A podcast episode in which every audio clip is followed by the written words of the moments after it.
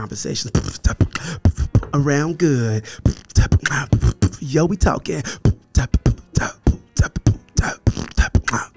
The conversations around good. Yo, yo, we talking. Yo.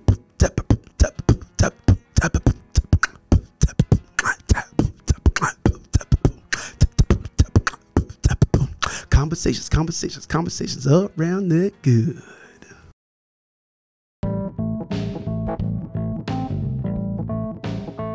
Welcome to the Made Possible by podcast, where we have conversations around good with community minded individuals.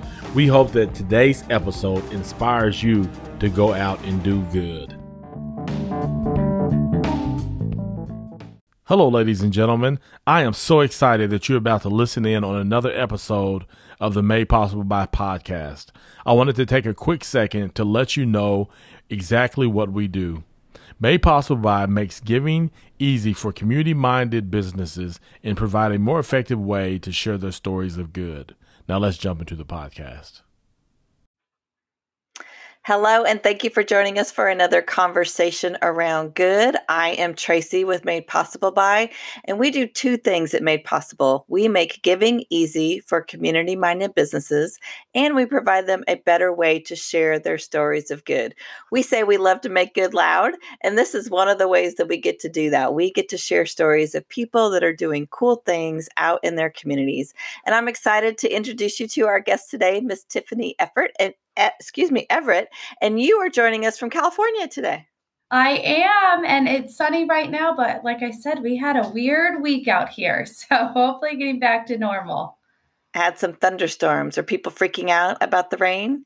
Yeah, the best part about it is on all the news stations is your kids can send in their rain photos, which I'm from the East Coast, so that used to be a snow photo, yes. but out here it's such a weird event that you send in your rain photos. So my kids love it. My daughter plays in the puddles and thinks it's a unicorn. So oh, nice. There yeah. you go. Yeah, I'm from Colorado and we moved to Oklahoma and people freak out about the smallest amount of snow on the ground and you know it's I grew up literally in the mountains in Colorado, so oh, two, you know. three feet of snow is just normal. It's just yeah. normal. You know, yeah. and you just roll with it and you just move on. But now they'll cancel school in Oklahoma the day before when not one snowflake has fallen. Not one and that's backfired on them more than once. well, that's not oh, preparedness. But- I'm impressed. We so I am from Georgia, then okay. went to undergrad and graduate school in the DC kind of area. And in DC, we wait till the roads are iced over and there is no mechanism in place to clear that ice to let everybody out of school and all hit the road. So so yes. maybe preparedness wins in Oklahoma maybe, maybe we'll just go with that. We'll go right. with that. Right. Every area has their different things to deal with. Uh, well, Tiffany is the VP of Development for For the Children, and For the Children is building a world free of family-induced childhood trauma, with over 250 chapters across North America and 12 countries. They're paving the way to recovery by providing intervention programs and advocacy for child victims of family induced trauma. That's a lot. It's a lot. It's a lot. It it's a, a lot. heavy topic. Um, but it, yes, it's good work. Um, it's an old organization with really incredible roots, but it is a lot.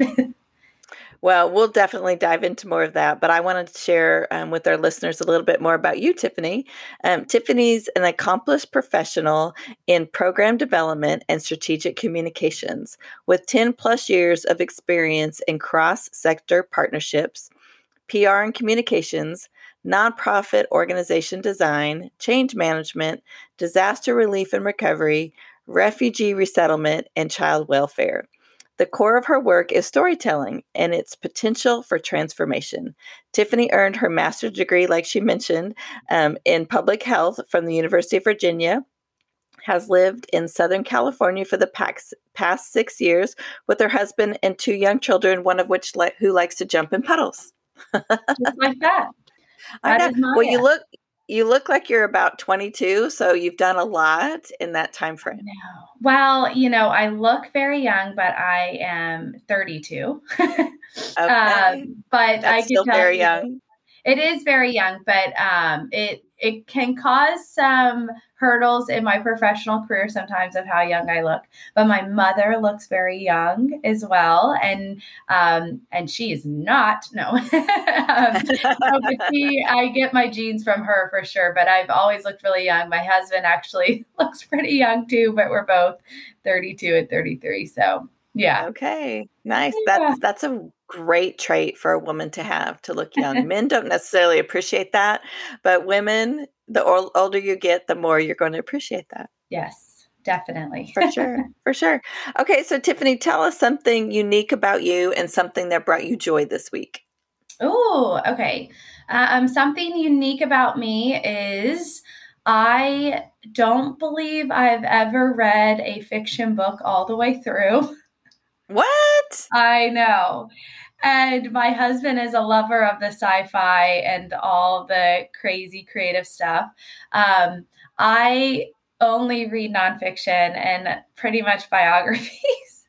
Wow, and you, you're a scholar.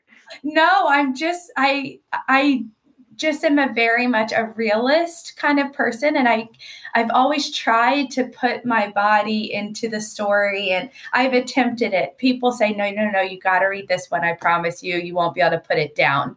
And I I fall asleep actually usually because for whatever reason I cannot connect. And so um, sometimes I think it's a lack of creativity, but I think my creativity is channeled in different ways. So I'll, I'll give myself that.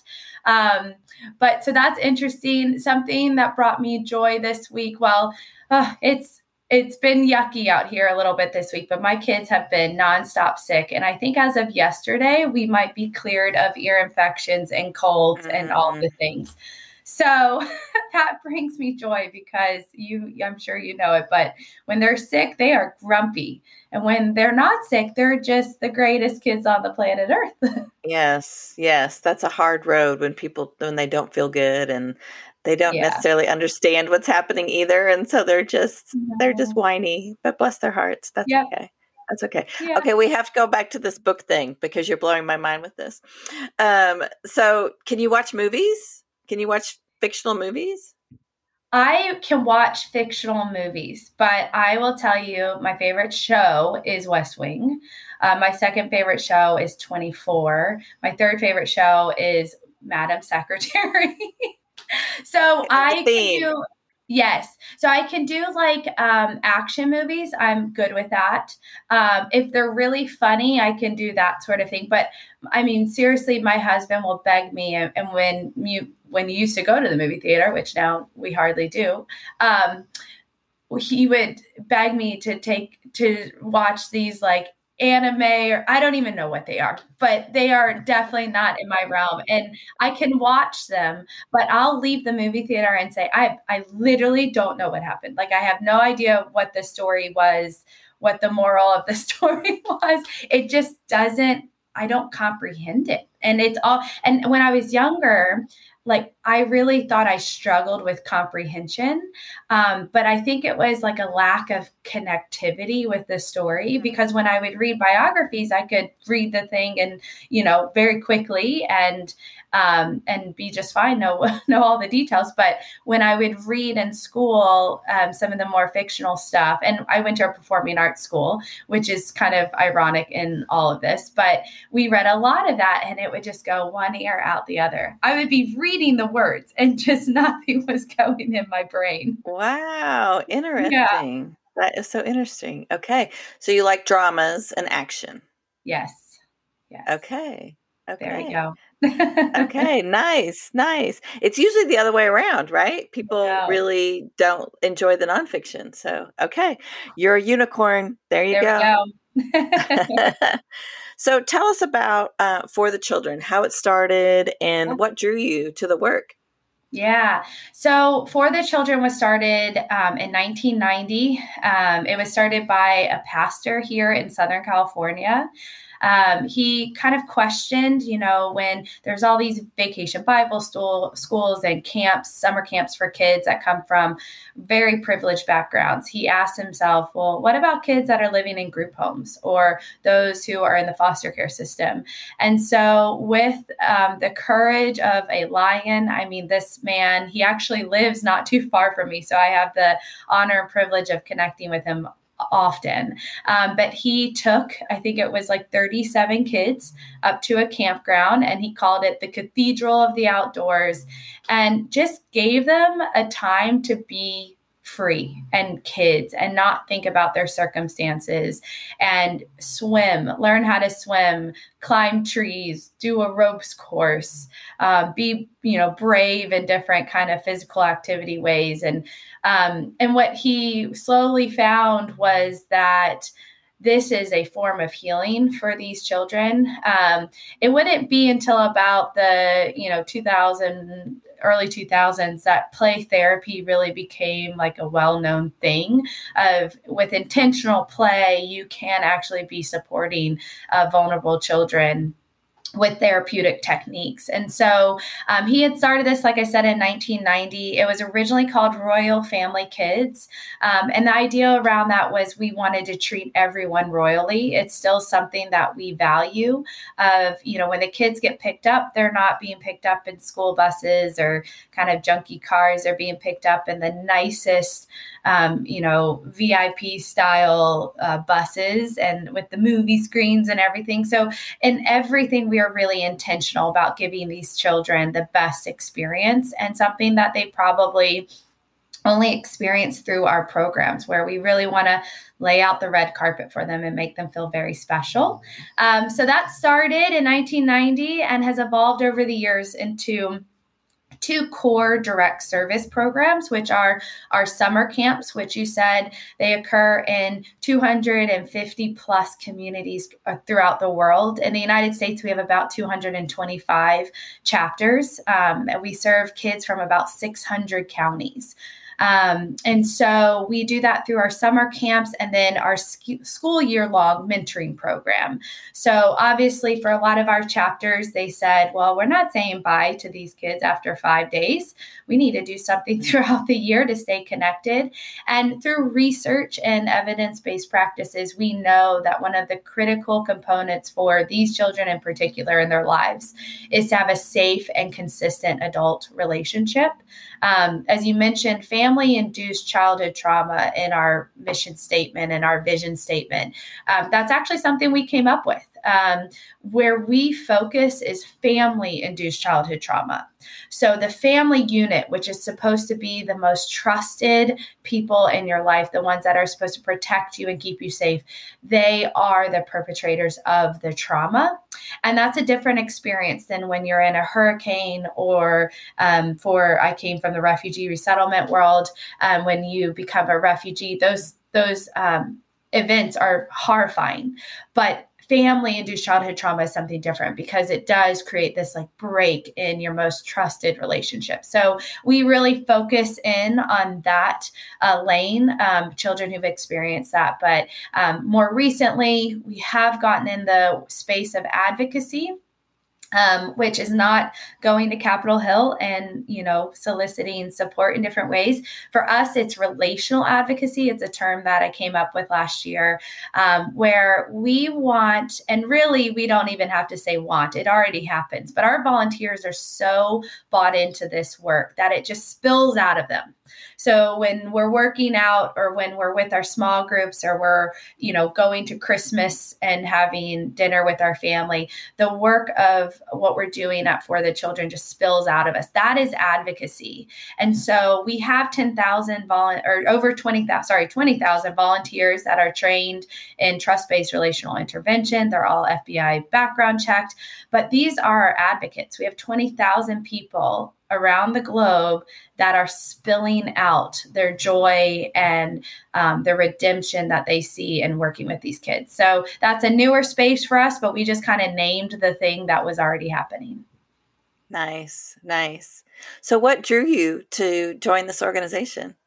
Yeah. So, um, like you stated, so I started after graduate school in refugee resettlement. I oversaw two federal grants for refugees, and that was really amazing. But in 2014, there were some unfortunate events that happened with refugees. Um, one was the little boy washing ashore in Greece, and then a couple weeks later, the Paris terrorist attacks happened.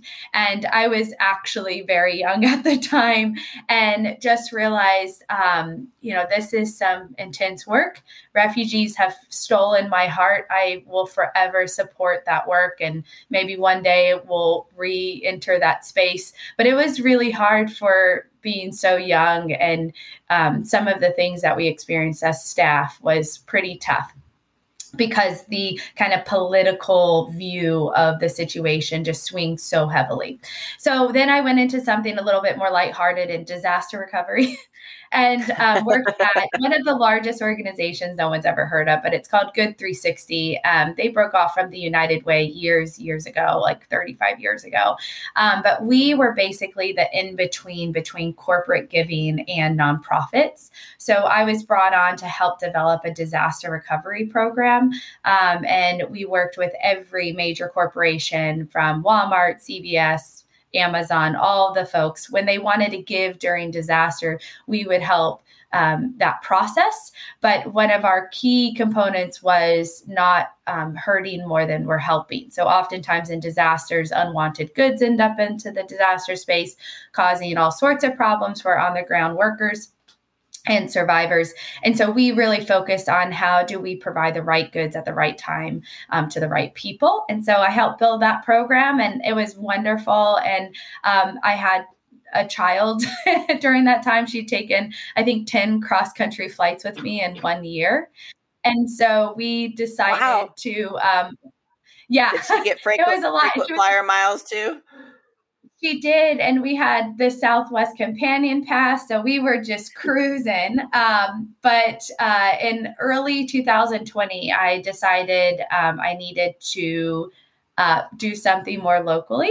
and so I found out I was pregnant again.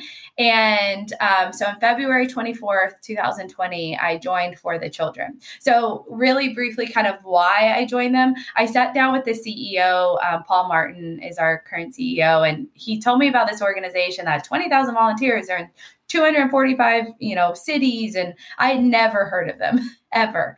And then i started hearing the stories that were coming out of this organization and we're talking about like unbelievable stories of transformation and just incredibly inspiring stories from the volunteer side and the actual child side.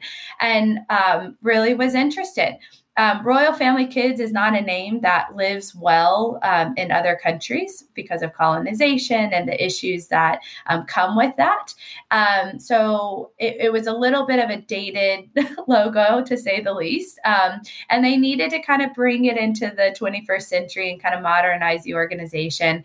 So I was brought in, um, and if you note, 24th of February 2020 was about two weeks before the world shut down.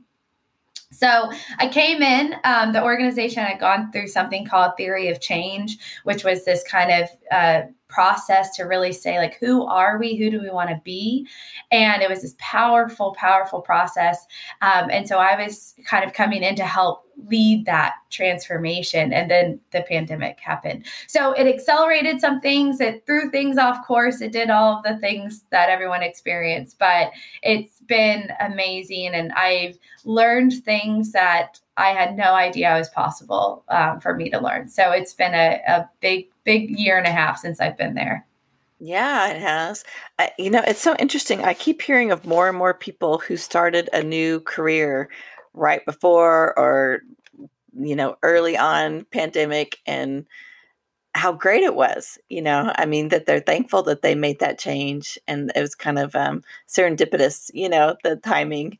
Not that a pandemic is great, but, you know, sometimes some good things can even come out of horrible things. So, yeah.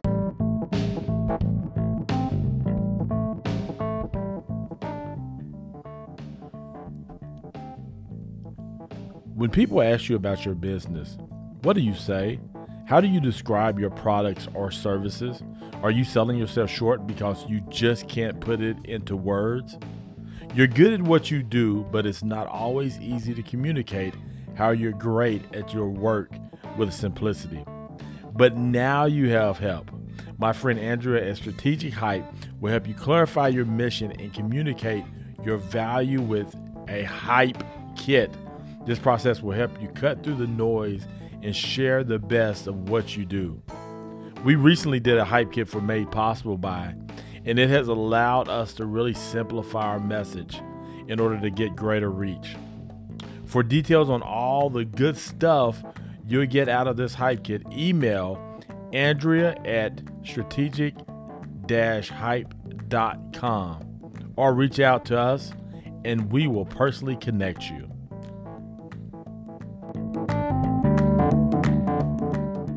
Telling us about how you all support the children, support the communities. Can you give us any specific stories, maybe of any of those kiddos that have had? I mean, yeah. can't give us any names, but you know, yeah. some some heartwarming stories. Yeah, I mean, you know, we do have heartwarming stories. Um, I'm going to tell a story that I think is important to hear because it shows um, how important everybody's role is in children's lives. Um, but we do have the stories. I do want to mention every year we have about 200, 250 of our volunteers that adopt or foster the children in our programs. And that's not even a thing we've really have programatized like we haven't put structure to that it is literally because their hearts are stolen and broken by these children and their stories and they feel led to go down that path. And luckily a lot of our local chapters have experience with that so they have great agencies that they've partnered with. Um, but that is kind of one of the most incredible things is that a lot of our volunteers lean into that. Um, it's something that we are trying to put some structure around now to say how can we make this as easy of a process as possible? Um, a lot of probably your listeners have a certain view of the foster care system and is definitely not working on all fronts. you know, there are definite gaps, mm-hmm. but it's when you look at the foster care system, if you look at it from purely the system, the government side, you're missing it.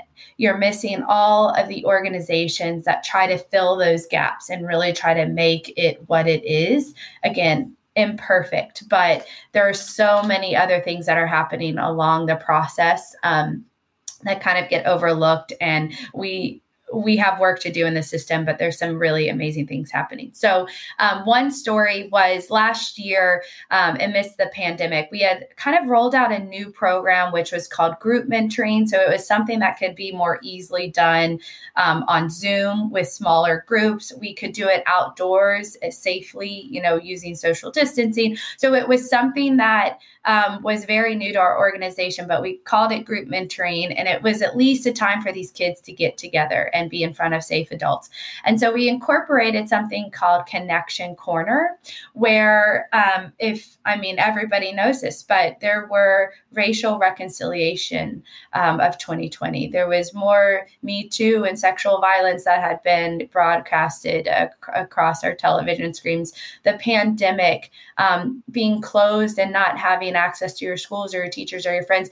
These kids were navigating all this without stable adults in their life. They they I don't I keep it, you know, from my I have a 2-year-old and I sort of introduced like, "Oh, why are we wearing a mask?" or you know, she didn't really realize what was going on, but I kept thinking about our children that we serve at For the Children, which are 6 to 12 year olds that was probably the hardest age range because they don't have fully developed frontal cortexes. So they can't really reason and navigate the way an adult could.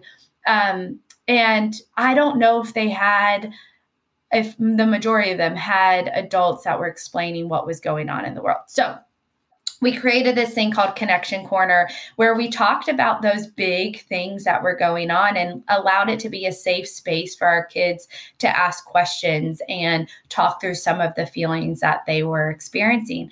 And um, one of the Connection Corners was focused around safe touch and just what is safe touch. Um, you know, we kind of have the mantra of your entire body is your private part. So you, this is your body and it's yours to be protected protected and nobody gets to touch it without your consent. And, and so we had this discussion, and a little girl at one of our chapters went home and um, came back the following week and said, You know, I think my uncle is not touching me appropriately. And the child uh, ended up having to be removed from the home, but we because of that one lesson we're able to stop abuse. And um, and that that was so powerful for us to think that our programs while virtual while not normal you know they were still working they were protecting children.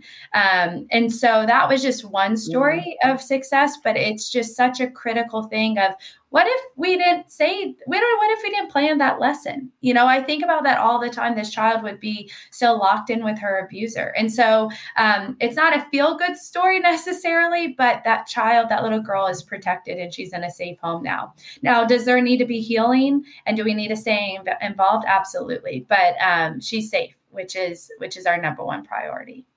Mm. and and that we're just hearing more and more about during the pandemic of the child abuse cases that are just on the they rose dramatically. And and I, I, think those numbers are just starting to trickle out which is heartbreaking but it just makes me thankful for organizations like yours that are out there just having that one little you know connection corner just saying hey this is okay this is not okay and just ha- allows them to turn the light on and go oh okay. Mm-hmm. i can stand up for myself. Yeah yeah, we have a lot of brilliant components to our programs, and the root of all of our programming and our curriculum is relationship. So, safe adult, consistent, safe adult relationships in these kids' lives. And so, um, we, like I said earlier, we use a modality called trust based relational intervention that was developed at TCU um, and we utilize that modality because we believe, like they do, that what's broken in relationship must be healed through relationships from safe relationships. And we know that when kids are able to navigate relationships and understand what is safe and what is trusting, they the outcomes are unreal. Um, but I hate to say it, there's a lot of kids out there that don't have access to that. So while we serve so many kids, 10,000 annually, it's not even close to to what is needed at mm. large. Yeah. Mm, that's it's it's hard to hear those kind of things. Mm-hmm. Um, so that's a great transition, though. How can our listeners help you? Um, do you have events coming up? Are there ways that they can donate? Um, yeah. What does that look like for you all? Yeah. So, our number one thing is that you don't have to foster, you don't have to adopt, but you can do something. So, the very basic thing is we started a campaign called See the Unseen. Um, if you know anything about the Blue campaign, it was a human trafficking campaign where now you see the signs at the airport, you see them in restaurants.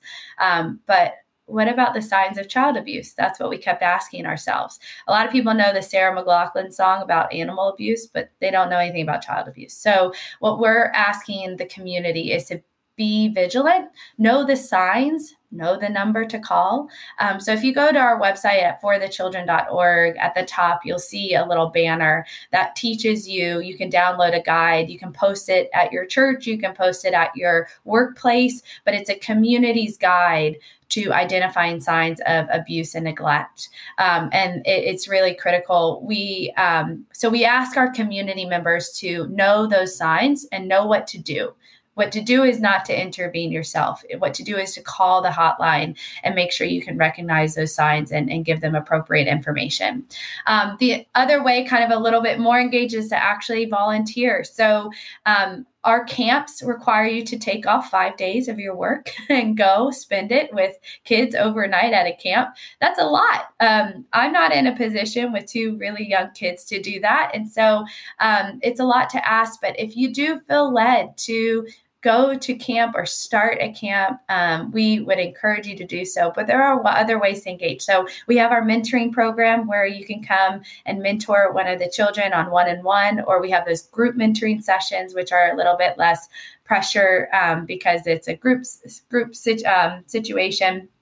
And then, you know, I also tell businesses all the time, I, you know, are you an engineer? Do you work in marketing? Do you sell shoes? Our children cannot make choices that are not made available to them. So if they don't know that they can have access to becoming an engineer, they can't make that choice for themselves. They can't figure out how to get there. So we love it when companies come alongside us at our mentoring programs and just share about their work. How did you get into the work that you got into? That is so valuable. Um, when I was younger, I grew up not very wealthy in Augusta, Georgia, and um, I had a doctor that intervened in my life. Um, I was a gymnast and did it through college and um, had lots of injuries, but when um, not that I ended up being a doctor, but I did get a master's in public health. Um, but he really shared like all all there was to becoming a doctor and why he did it. And it got me so interested in the field of public health. So it happened for me personally. So we invite companies to come and share about their work and how kids can get into that field later on. Um, and then yes of course you can donate. Um, we are a voluntary led organization. So what that means is that we're able to leverage our volunteers to do more with your dollars. So almost every year we end up at a 1 to 30 1 to 40 ratio. So what that means is when you give us a dollar it's just not a dollar worth of services for these kids. It turns into $30 so if it's a thousand dollars it's actually $30000 worth of services at minimum that we're able to provide these kids. And it's because of our volunteers and our volunteers are pouring into these kids. They they are not doing this without excellence. They give everything when they're working with them, um, and so we're proud of that. We are a voluntary organization. So you know, just to recap, so you can learn the signs uh, of abuse and neglect and engage appropriately. You can come volunteer at camp or mentoring or share your work with us. Um, you can donate, and the last thing is actually you can be a local advocate know what's going on because like you said we're seeing extreme increases in child abuse reports. And for every one child abuse report only a fraction of those actually end up in the system. So abuse and neglect is still going on and it may not actually be in the system. So we have over 400,000 kids in the foster care system. That's exponentially increasing right now. Um, and, and hundreds of thousands of more kids have cases open that are not in the system. And we're actually seeing a decline in available foster parents. We're seeing a decline in adoptive parents because the pandemic really took a toll on a lot of our communities. So people don't have the availability to bring another child into their home. Um, so we really encourage anybody listening to know what's going on in your community. Um, the last thing I'll say is that, you know, in disaster recovery, we talk about resiliency a lot. And what we found was that our children, the systems and structures around them were not built resiliently during the pandemic we found that our kids were away from teachers. And so there was actually a sharp decline in child abuse reports. Now they're back in front of teachers. There's a sharp incline. That's not resilience. So the kids that are in the foster care system, they have every social ill built up against them homelessness, incarceration, teen pregnancy, all of the things. These are our future community members. So we ask everyone to think about that. Engage in a kid right now prevents you from having to deal with the adult that's struggling later on in life with uh, with drug abuse and homelessness. So it is important to stay on that front end and what we believe is through the community we can build this resiliency model for kids. Um, and we need it now more than ever because the impact of the pandemic was the impact. It's already happened. So we need full community engagement. Mm, wow. There's so many ways that people can get involved to give back. Will you give your website again that they can yeah. go to and get more information? Yeah. So it's for the children, all spelled out, dot org. Um, so www.forthechildren.org. And um, if you post my contact information, I would love to connect with those who are interested. Um, but I, I just appreciate this time. No, absolutely. So Tiffany's out of California, but it's you're national. So yeah. it doesn't matter where you are, you can help a child somewhere. I guarantee you there's a child in foster care that could use some help wherever you are. So do reach out to Tiffany. She can get you connected. So, what do you want to leave us with today? You gave us lots of opportunities on how we can help, but what's your call to action? What's your motivational statement? Yeah, I would just say, um, you know, again, not everyone can foster, adopt, or be the hero all the time, but you can do something. Um, and so I think our, our nation needs to heal, it needs to come together, and children provide that for us. Um, if we want our future and our communities to be a certain way, we engage in children now. we work with the most vulnerable. So I would just say, think about how, what are the small things that you can do? Can you provide a backpack? Can you speak into the life of a child? Can you volunteer? Can you offer 10, $20? Whatever it is, it really is making a difference. So I just encourage people to kind of take a look in on, on how they can um, help build our communities back stronger. Mm. It's like preventative social reform, right? You're doing yes. it on the front end when their when their brains are like sponges, and we can yes. Uh, get positive things going in their lives and they don't have to endure years and years of trauma. We can stop it right here, yeah. get them to a healthy place. Yeah. that's exciting. Well, thank you, yeah. Tiffany, for choosing to do what you do. And thank you for taking the time to share the story with us today. Absolutely. Thanks so much. That's great.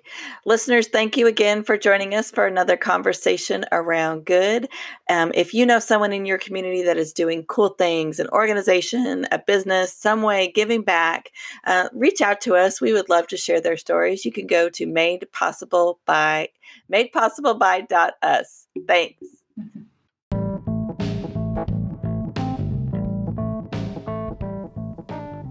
Thank you for joining us for another conversation around good. Hit that subscribe button so you never miss out on a story of good. Made Possible by makes giving easy for community minded businesses and provides a better way to share their stories of good. Go to madepossibleby.us for more information or to sign up to be a guest on our podcast. Now, get out there and make good loud